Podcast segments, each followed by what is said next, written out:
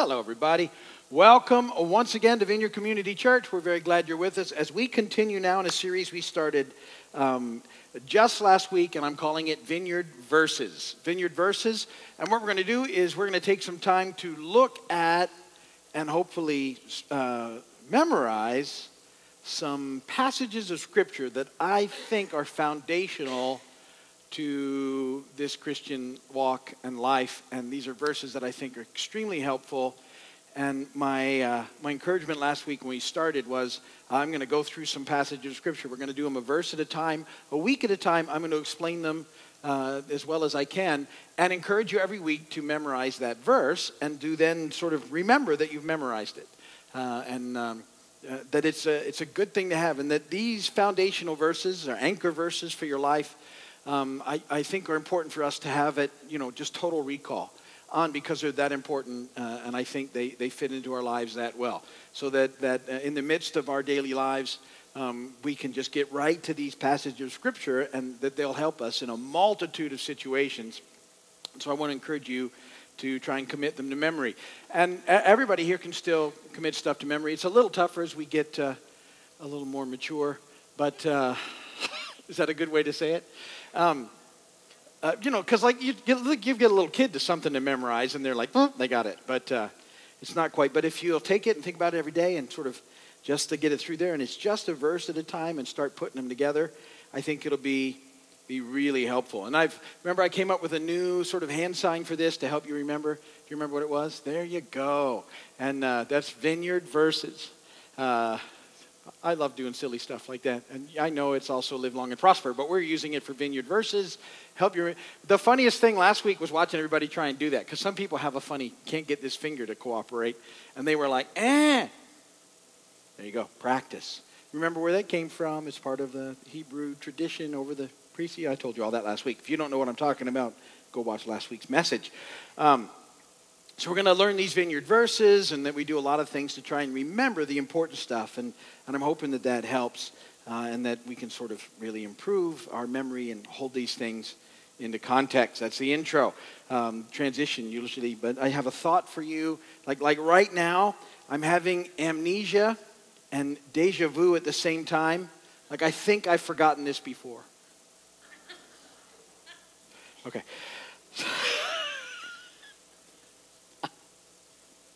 I forgot to set the timer. That's how bad that is. Okay.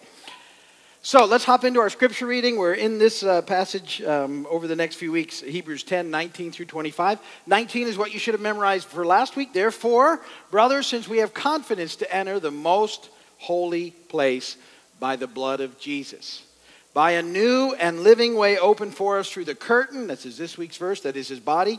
And since we have a great priest over the house of God, let us draw near to God with a sincere heart in full assurance of faith, having our hearts sprinkled to cleanse us from a guilty conscience and having our bodies washed with pure water.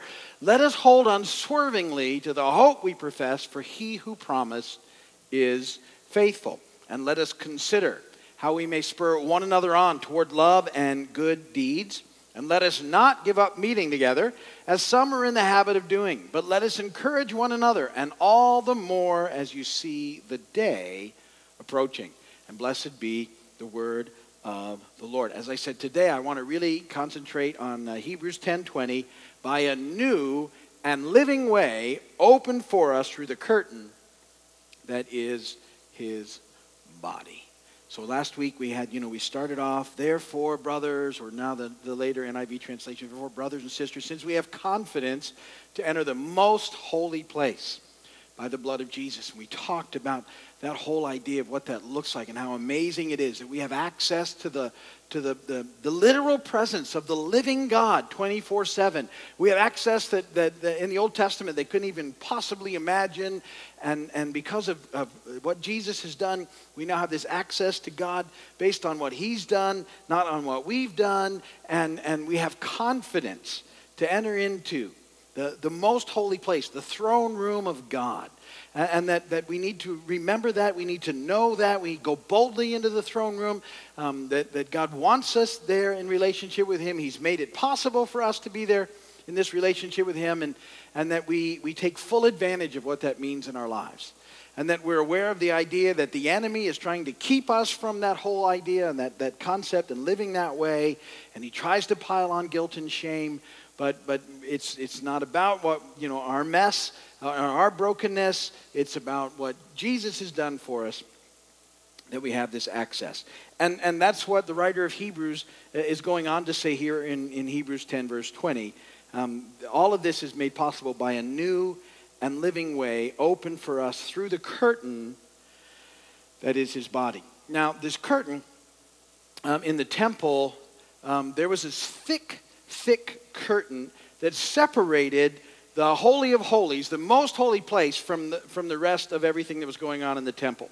And um, uh, there was access was not permitted behind this curtain except by the high priest, and then only uh, a limited time um, you, you, know, a, a, lot of say a lot of people will say it was just once a year um, because of the way it's written. He might have had a little more access, but not very often under a whole lot of circumstances and conditions. Uh, and and it was only this one representative between God and man that could enter in, and and that only every now and again. Um, and, and so that's why it's so amazing now that we have this complete, all of us in Christ have this, this access to God. But something happened to make this access possible. And it happens in part of the Easter story that we don't always get to. You know, generally when we talk about Easter, we talk about the, the crucifixion and the resurrection and all that happened. But at the point of Jesus' death, another amazing thing happened Matthew 27 50 and 51. And it says this And when Jesus had cried out again in a loud voice, he gave up his spirit.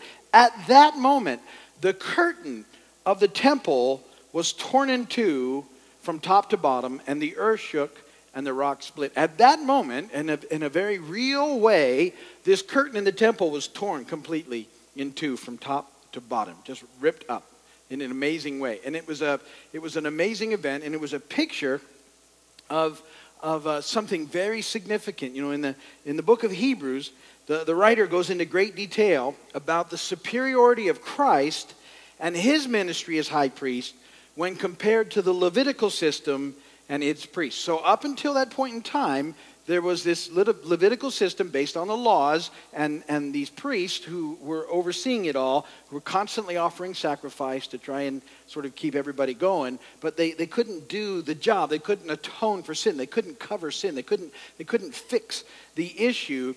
But what Jesus did was different because now in Him we have access that was never before made available in, in him as our high priest. The writer of Hebrews goes on and says this. I'll say the writer of Hebrews because we're not sure who wrote the book of Hebrews, just in case there's, there's a lot of debate about who wrote Hebrews. Some people think it was Paul, and for a long time that was kind of the standard, but it's not really believed that it was Paul anymore. Um, and so um, we're just not sure. It could have been Apollos, it could have been Luke. There, there's quite a few possibilities for who it might have been, but it's canon, it's, it's part of the Holy Scripture, and so I'll just say the writer of Hebrews for the process. Uh, Hebrews 6 19 to 20.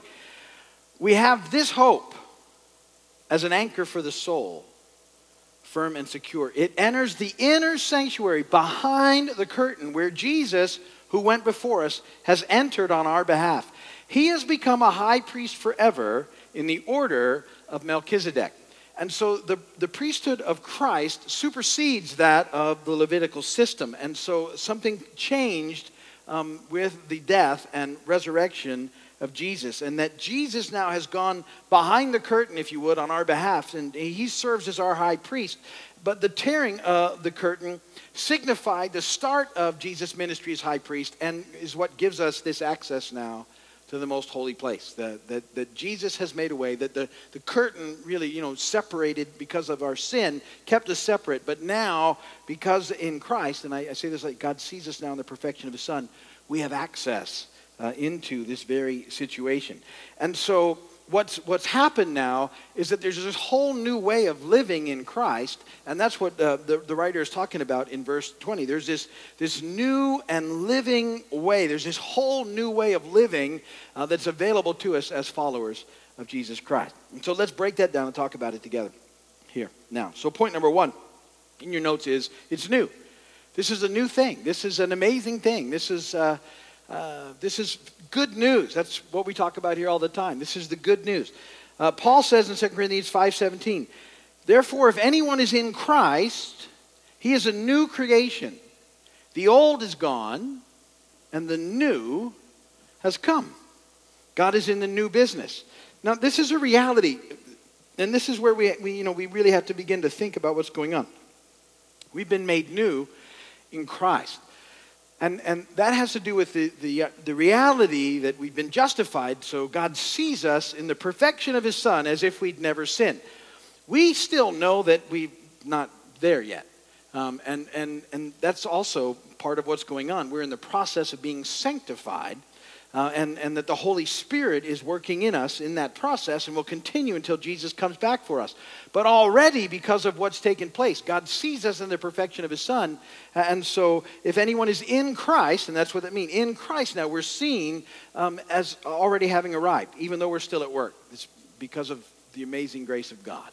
And, and we have to begin to think about that, that that that's the reality of what's happening. So, so people would say, well, okay, I'm a new creation, but I don't always feel all that new. I get it, but you are, you have to know that you're a new creation because of what Christ has done, because that's how God sees you now, is he sees you in Christ, and when he sees you, the old is gone and the new has come because he sees you in Christ. That's, your, that's the, the standard of your relationship with the Holy God when you're in his presence. And this is, you know, what God's up to. He's in the new business. In Revelation 21, 5. It said, He who was seated on the throne said, I am making everything new. And then he said, Write this down, for these words are trustworthy and true. Don't you like that? I am making everything new. I am making everything new. Now, that word everything, we've talked about that from time to time. Um, if you were to look up everything in the dictionary, you know what it would mean? Everything. Good. Everything. I'm making everything new, he said and, and in, including us. And, and see, that whole idea has to resonate with us. And that's why I think these verses are so important. These are, my, these are the first verses I go to in the morning. I have, I have confidence to enter into, into the throne room of God. Very important for me to understand, not based on my performance, but based on Him. And, and that He's making everything new. And, and for me, that's every day is a new start. I like that. Because I make, I still, I don't know about you, but I still make a lot of messes. Isn't it good? Isn't it great that, that you get it? Like as you wake up and it's like it's a brand new, it's a new day. I get a new start. I get brand new mercies because I need them all over again. It's this, it's this fascinating cosmic do-over that happens. And I believe it happens every, every day. I get a new start. I get a new opportunity, a new chance, uh, a new beginning because he's in the new business. And, and, you know, I've explained this before. We, as, as kids, we had a concept, we had a thing. So kids have changed now over time. So I have to go to this. When I was a kid, we played neighborhood games constantly. Um, we were out with the rest of the neighborhood kids, and we, we played games. We, you know, hide and seek, and you know, tag, and uh, you know, just a multitude of outside games because we didn't have all the fun video games, and so we were out and about. And and um, and you have a group of kids, and a game would start, and invariably the game would start, and someone would be out almost immediately. And that was disappointing because this game was going to go on for a while. And they wouldn't want to be out. So they would go, hey, I'd like a do over. And, and everybody else would go, yeah, okay, because we all want to do overs ourselves. And so do overs were, were fairly common. And uh, in golf now, they call that a mulligan. How many of you, any golfers? Yeah, there's some golfers out there. Mulligans. How many mulligans do we get? It's a do over. It's a, it's a new thing. So, you know, I love the idea that, that we get do-overs. We, that, that it's a new thing. It's, a, it's new. And, and uh, I, am so desperate for, for new uh, all the time in my life. I need a new start. I need a, I need a new beginning. I need do-overs throughout the day. Maybe you better, I need them not just in the morning. I, I'm, sometimes I need them 10 minutes after the morning starts. I'm ready for a new, uh, can I get a, can I get a do-over? And he's, yeah, sure, let's go. So, you know, it's very important. So, so, you know, we start this idea with, you know, I enter into his throne room as a new creation because of what Jesus has done. I'm forgiven in him. I'm presentable in him. I'm acceptable in him. Because in Christ, I'm a new creation. The old is gone, the new has come. That's my standing. That's our standing in Christ. Um, so we're, we're at work by the Holy Spirit, but justified in him already. Just as if we'd never sinned he chooses to see us in the perfection of his son. So we're new. Everything's new. Then when you come to Christ, it's a whole new thing, which is amazing. It's also about this whole sort of idea of living. really engaging in life. That's point number two. So it's a living. John 10 10, if you've been here before, you've heard me. I spent a lot of time in this verse. The thief comes, that's, our, that's the enemy, the evil one, only to steal and kill and destroy. Jesus said, I have come that they may have life and have it to the full. So, you, all the time, I'm talking about a full and abundant, now and forever life that's available to us in Christ. But we have an enemy, who's a very real enemy, that doesn't want you to experience this full life, this new life, this living way.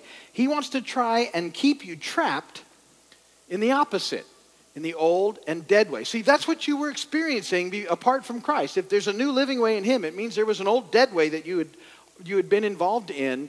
And that even when you come to Christ, the enemy will try and sneak that old dead way back on you all the time. He doesn't want you to experience the new living way, the full and abundant life that we can have in Christ. And so he, he will actually try and keep you focused on the old and dead way to get you to slip back into it. He, he'll, he'll get you caught in your guilt. He'll get you trapped in your shame. He likes to get you back in there following the rules again. You know, that, that's all that matters. And, you know, it's all performance based. And he'll, he'll get you stuck in there so that you can't experience life.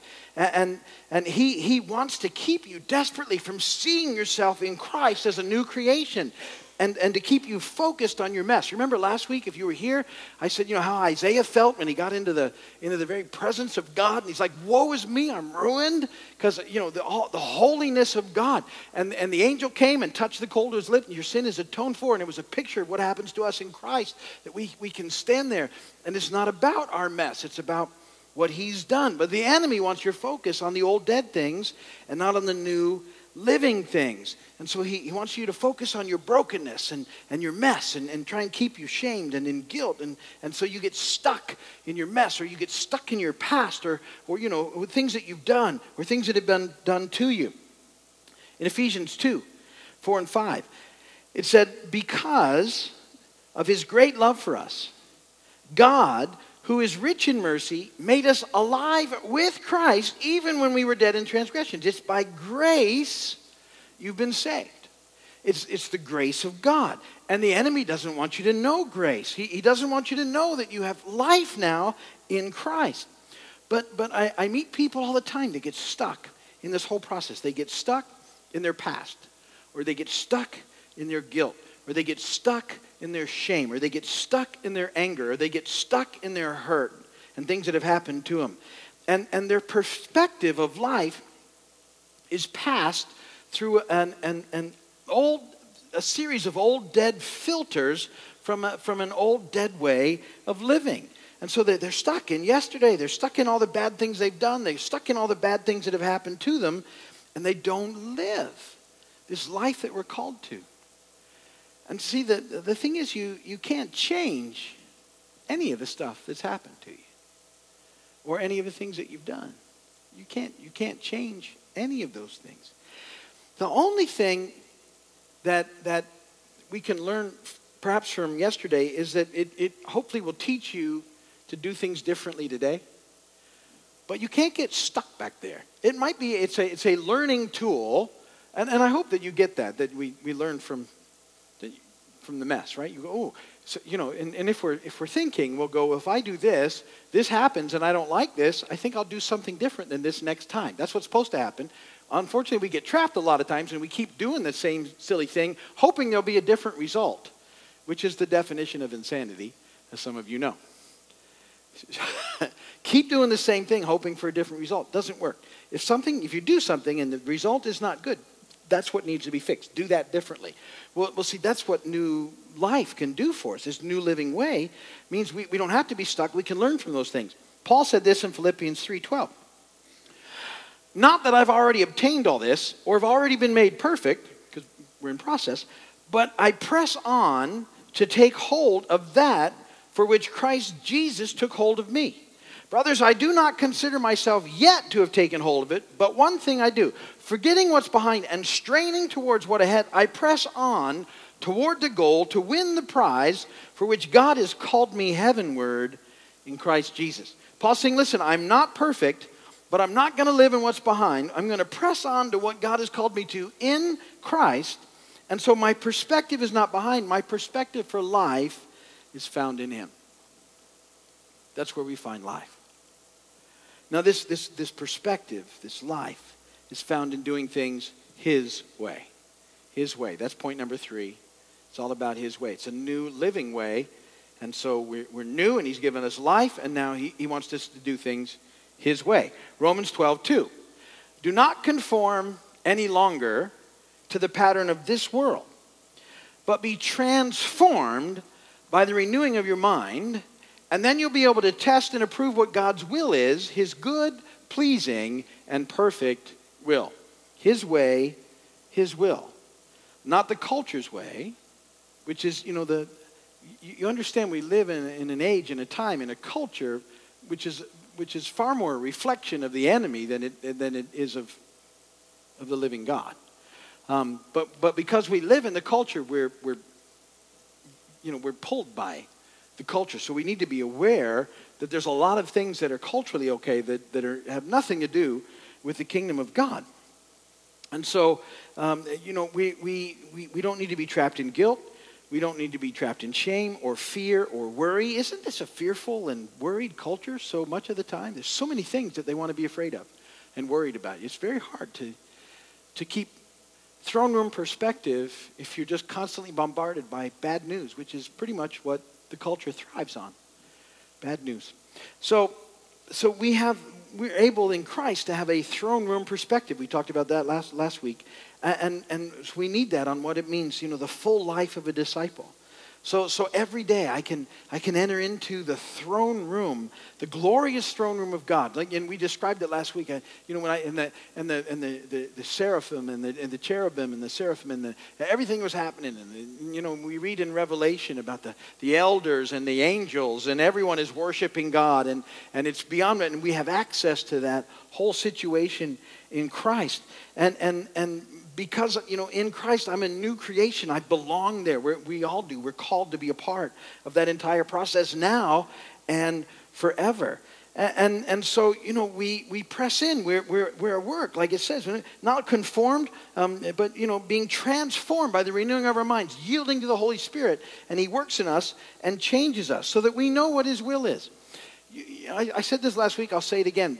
Because the message of grace sometimes frightens people um, because they, they think when, when you talk about grace, you're saying, don't well, just do whatever you want to do. And, and it's not what grace is about.